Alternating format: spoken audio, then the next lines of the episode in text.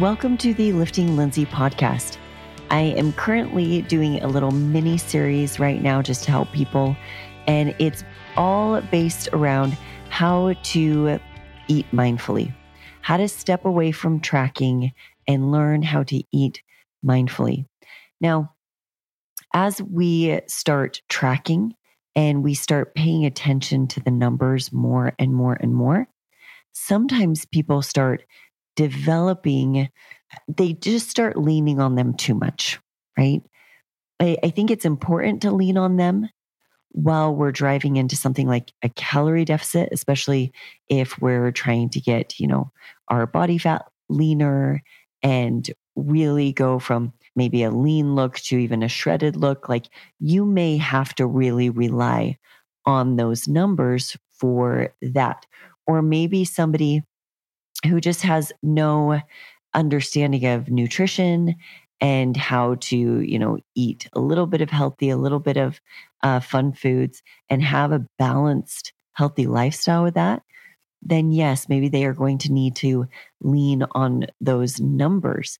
You know, when you're in a calorie deficit, I've talked about this a lot that um, the hormones that are sending signals of being hungry, being full, those are dysregulated. And so we can't really rely on those as we drive into a cut.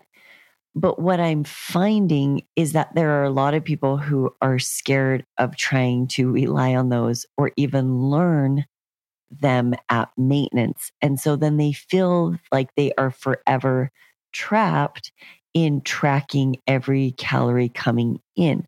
And that's not a lifestyle. And my hope is to really open your eyes to you don't have to be a slave to tracking every single calorie in order to maintain a healthy body fat percentage. And so that's why I've decided to do this course and accompanying this course it's not launched yet. I'm in middle of recording. The recording should be done in the next few weeks. I'll let you guys know. I'm hoping by the beginning of october that it's going to be or at the end of september it's going to be available. And i'll let you know in fact in the notes there are going to be a few things that i want you to look at right now. The first thing is going to be um, to get onto my newsletter so that you can find out when that course is launched. And I'm going to really make it affordable for everybody because I really want this to be something, information that everybody has. Another thing, too, is I have an attachment, or you can get access to an attachment that actually is going to show you the hunger and fullness scale that we're going to be talking about today in this episode. And so you'll be able to click on that, pull it up. It's a little PDF. You'll kind of be able to look at it as I talk about this today, because today we're going to be talking about hunger, fullness, and even satisfaction post meal or before, because that satisfaction is a little bit different than fullness. And, and we'll talk a little bit more about that later on. But my worry is that a lot of people go back to maintenance. And then, like I said, they feel trapped by tracking these numbers and they don't learn to trust themselves again. Or maybe they never really could to begin with, right? I don't think at maintenance, our body isn't dysregulated as far as hunger goes, as far as fullness goes, and those set, those cues. But if we get so fixated on numbers sometimes, oftentimes we begin ignoring those cues at maintenance. So today, I really want to dive into this a little bit more and really help you be able to start paying attention more to are you hungry? Are you full? And how full are you? And how hungry are you? So I have found that most people are really good at measuring extremes, right? So they can tell you when they are ravenous. They are so hungry and they they'll go in and just eat everything. And at that point, everything tastes so good too that you just overeat, right? And and you you haven't really learned how to gauge am I real? Like, how hungry am I? And then as you start to eat, a lot of us have ignored cues in our bodies telling us when we are comfortably full because we wait so long to eat that and and we eat so fast. So let me take a step back and just see if I can slowly explain all of this. So, what I like to tell clients is if you pull up and look at that hunger and that fullness scale, we're just going to kind of go over this right now. What I like to do with clients is walk them through this scale. So, you have on the hunger scale zero, one, two, that's where you're really, really, really hungry. Zero is where you are totally empty. You could be getting dizzy, feeling really nauseous, getting brain fog. Um, maybe even you're to the point where you're almost not hungry again, but you're nauseous, or maybe you start uh, getting an upset stomach. Um, I've had that before when I tip past too hungry, where it's almost like I've passed the point of hunger. Um, and then one is that's pretty ravenous. You're getting irritable. Maybe you get a headache. And once, once again, guys, not everybody experiences this in the exact same way. The whole point of my course is going to be teaching you how to learn your body and your cues. And I actually think that that's why journaling is so important in this because we forget things so easily. Or maybe we thought it was one way, and actually, in the moment, it wasn't. And so, in my course, I'm actually going to have journal uh, PDFs that you can print out and really start asking yourself some questions. So when it's when you are feeling hungry, I want you to pause and I want you to ask, okay, how hungry am I? On this scale, how hungry am I? You know, five is neutral, not hungry. Four is first signs of hunger. You may start thinking about food, but you're not really hungry. Three is when you start feeling more empty, um, a little bit empty. You're starting to get a little hungry, and you could eat at that point. And I really like eating at the point of three, not waiting till two when my belly starts growling and I start leaning into very, very hungry. And the reason why I've already touched on this a little bit is when we allow ourselves to get past three and we are getting really, really, really hungry, not many of us have the patience to be able to sit down at that point and prepare even a 10, 15 minute prep of a more balanced, nutrient dense meal. At usually around one or two on the hunger scale, is where we're going into the kitchen cabinets and we're just grabbing whatever and everything sounds good. Everything. Like y- you just want to eat whatever.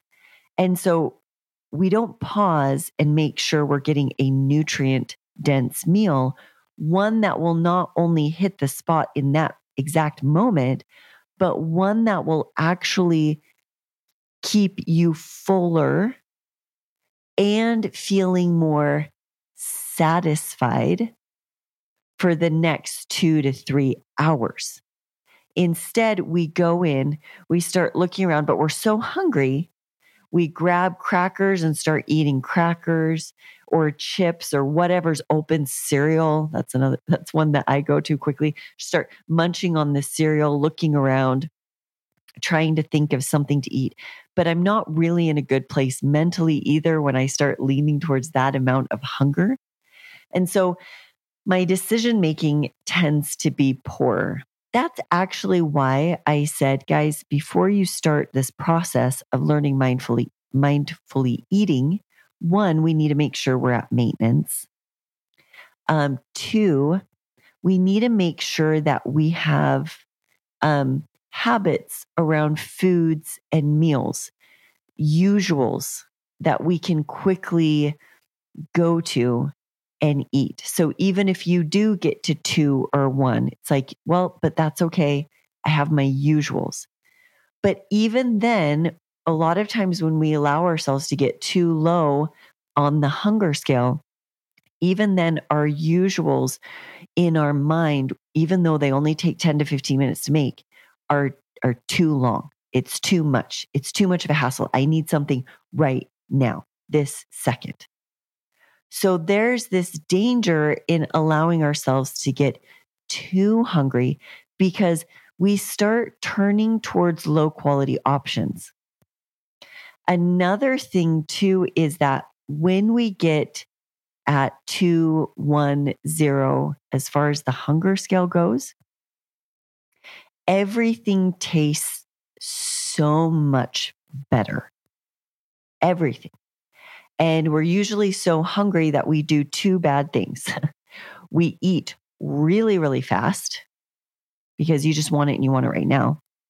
So we eat really, really fast.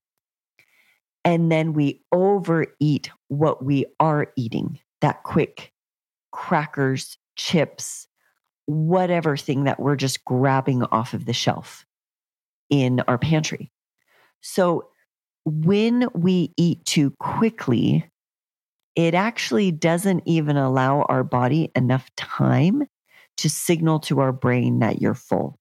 And I know I've talked about this before because I use the example of kids and how kids will eat really, really fast and be like, I want another sandwich. And while you're making another sandwich, they all of a sudden realize they're full and they run off. So we are the same exact way. But pairing that, I'm just going to grab whatever. And then everything you do grab tastes so much better. And you eat really, really fast. The likelihood of you overshooting and overeating too much greatly increases. So that's why I say when you start hitting about three, that's time to eat. That's time to go in and start putting together your meal so that you can have a nutrient dense meal that is balanced in protein, carbs, um, fats, and fiber so that you can actually feel fuller longer. And those meals, when you sit down and eat them, they actually have greater satisfaction too, because it's not this last second crackers, whatever. And then when you've stuffed yourself with them, you're like, oh, well, now I kind of feel crappy. And then you mentally feel crappy because you're like, oh, I know that was a bad decision. And so mentally, you can start going down in this like downward spiral. So it's much better when we're at about a three, we're starting to feel empty. Okay, I'm hungry. I'm ready to eat. Because when you eat, then it's a lot easier for you to stop when you should. So let's talk now about the other side of this scale, which is more of the fullness. So we said that five is where we're like neutral, not hungry, not full, just neutral. Six is okay, you're beginning to feel just a little full. And then seven is okay, I'm at a comfortable or pleasant fullness. And that's actually where we should be stopping. But too many of us keep eating and eating and eating. We're very full it's slightly uncomfortable, but we tell ourselves stories of, oh, but this is so good. And if you've been living in an, in a restrictive mindset, you'll start telling yourself stories like, oh, but but I can actually have this now. Before I couldn't. Now I can. And so I can't just have a little bit. I need to have all of it. I can't just have a little cake. I need to eat the entire cake. And I actually believe when you start going past and start landing at like a nine or a 10 in fullness scale, I actually believe we're being very disrespectful to our body. Um, this is where we're feeling so stuffed. We almost feel sick. We're just painfully full. And to me, it's just very gluttonous. And it, it's just this you're not respecting the needs or even the wants of your body. And a lot of times, people who continuously push into that um, have gut issues, and it it's it's uncomfortable past that point as we're just trying to digest the food and pass it. So it has like all of these negative effects, but but I really do try to bring up that we want to love and be respectful to our body. And so when it's telling you, hey, I'm hungry now, I could eat, you sit down at a level three, eat. And then at a level seven, you're starting to feel like, oh, I'm I'm comfortably full. And here's another thing. You're not just eating like broccoli and chicken. I mean, if you love broccoli and chicken, if that is like hits your soul, great. It doesn't mind. Okay. So if I just sit down and eat like celery sticks and chicken or broccoli and gnawing on chicken, I may get full and pleasantly full, but I'm actually not satisfied. Have you ever felt that before? So, satisfaction is more of an emotional response. It is. It's saying that, like, you ate because it can be tied to fullness, but not always. Because guaranteed one of you, I mean, so many of you actually, not just one, have had that chance where you ate, you felt full, and you're like, but I'm not satisfied. I still want something else. So what I do is I make sure that I have these these meals that I love that taste good. Not just meals that I'm like, well, I have to eat this cuz it's dubbed healthy to somebody in the world and so I don't even really like it, but I'm trying to eat mindfully and healthy and so I'm going to eat this way, but it doesn't hit that satisfaction spot. So I think that this is where it is so important to make sure that you are spending time finding foods that give you enough protein, that are balanced in carbs and fats and in fiber that you genuinely love. The last podcast episode I did on this, I actually included my PDF of my current meals that I'm cycling through that I genuinely love. Now, we may not have the exact same, you know, taste buds, but I want you to look through it and just get an idea that Lindsay isn't just eating salads every single meal. Like that would be miserable. I'm so glad that I broke out of that mindset of needing to just eat rice, broccoli, and chicken or salads and chicken, and that's all that's healthy, right? So we need to make sure that yes, our foods are 80% whole foods, but that 20% fun foods can be important too to really drive home that that bit of satisfaction too. Because when we feel that, we're not going to continue to eat and eat and eat. But just warning you, step four that I'll be sharing in a few days, we are going to be talking about the difference of are you hungry physically or are you hungry emotionally? Because that is a really good question. So, when I'm going over this hunger and fullness scale with clients as we dive into mindful eating, I always tell them we want to stay somewhere between three and seven. Now, the, the thing about entering into mindful eating is that we're not going to nail it and get it right every single time. Once again, this is where journaling really comes in handy. And everybody thinks that they're above journaling. I don't know why. I don't know why. Because whenever I have clients that I'm trying to teach this to and they're struggling, I'm like, well, let's go back to your journals. Oh, I didn't keep them. Why? Why did you feel like you were above this? You are literally learning new habits. It's like the child who's not ready to ride the bike. They still need the training wheels on but they look at training wheels like somehow the training wheels are holding them back, which actually they're not. Sometimes those training wheels are giving them confidence at first. Yes, later it can hold them back, but at first, you need to gain confidence. You need to gain balance. You need to feel things out before you take off those training wheels. So, I'm not saying that you're going to be journaling for the rest of your life when it comes to uh, eating mindfully. In in my opinion, then what would be the difference between that and just tracking your calorie intake all the time? What I'm saying though is think of yourself as learning how to ride a bike again. Journaling is your training wheels.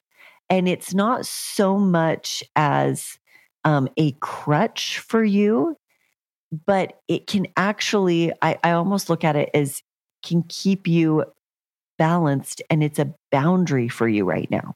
I have this boundary of I'm going to stay within this certain range of eating as far as hunger and fullness and how I figure out where I'm at is through journaling because you do have to learn to get in tune with your body. Most people have never learned, have never even thought about this. Now, it's intuitive, I think, for children.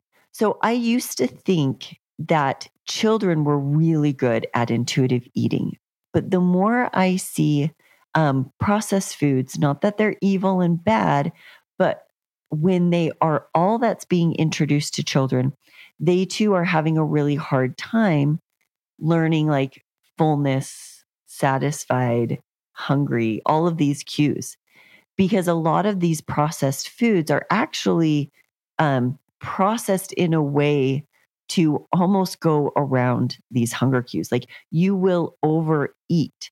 You feel like there's hardly anything, but it's actually quite calorie dense what you're eating. So it's easy for you to overeat.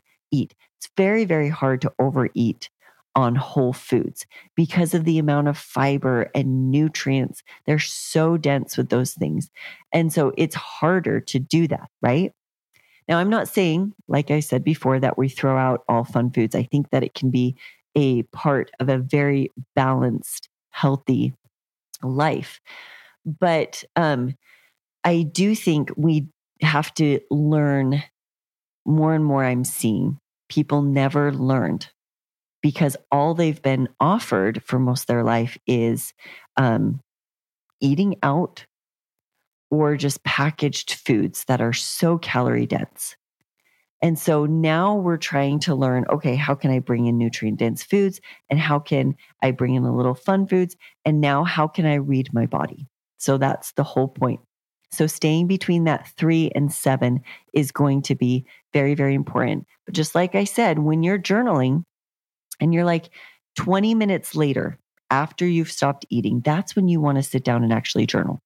Because at that point, you your body has sent out a signaling you're feeling the effects of the meal, you've given enough time for it to pass. And so you actually have the best mindset to, and not just mindset, but your body's in a really good position for it to be read. And so about 15, 20 minutes later, sit down and be like, okay, how was that meal? Did I enjoy it? What was the amount of fullness and satisfaction?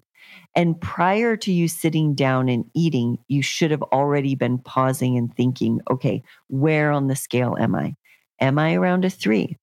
Yeah, okay, then it's time to eat. So post meal, we're really looking back on the whole experience and saying, okay, did an awesome job. I started eating at three. I I think I overate though. I thought I was about a seven, but now after sitting here, I'm realizing I'm slightly uncomfortable. I think I ate a little too much. And I didn't even enjoy my meal. And then write in, like, what could you have changed to have made it more enjoyable? Maybe is that why you were overeating? Because you were looking for a little bit of satisfaction that the meal wasn't offering because you actually didn't even like the taste of the meal. Right. So sitting down and journaling these things, I think can really, really help. So that's all I'm going to cover today for step three, as far as just being aware of the hunger and fullness scale and where you're at. And I really want to encourage you over the next few weeks to pause before you eat and really ask yourselves okay, where am I on this hunger scale?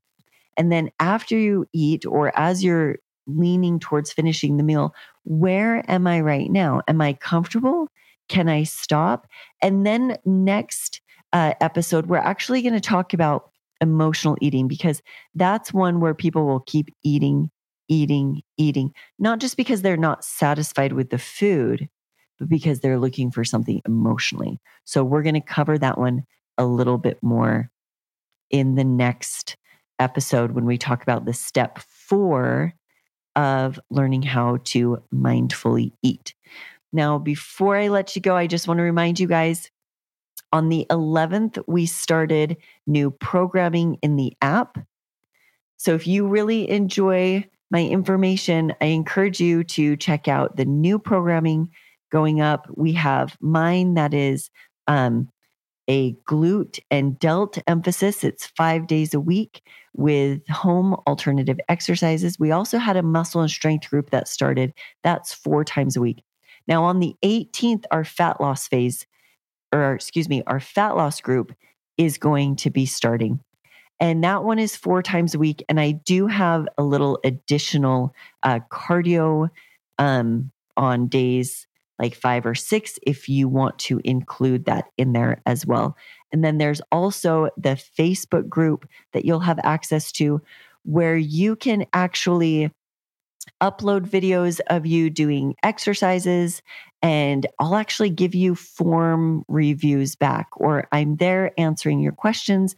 Once a month, we also go over people's nutrition plans and I'll walk people through how to set their nutrition plan. I usually use two or three people as an example, and they walk away with a plan from me.